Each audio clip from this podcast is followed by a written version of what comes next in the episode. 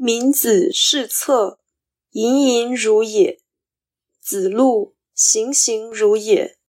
然有子贡，侃侃如也。子乐若有也，不得其死然。闵子骞在孔子身旁服侍时，一副端庄恭敬的样子；子路一副积极有为的样子；冉有与子贡一副自信自在的样子。孔子于是表现愉悦。却说，像子路这样的人呐，恐怕不能死得正常。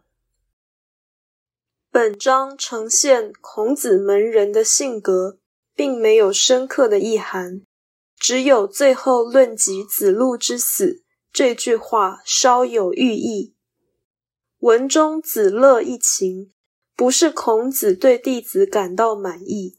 而是圣人对于门人各得其所，觉得合理。正是因此，孔子便说：“若有也，不得其死然。”这不是算命，却是表示好勇的人理当不得好死。可见这句话绝不是诅咒。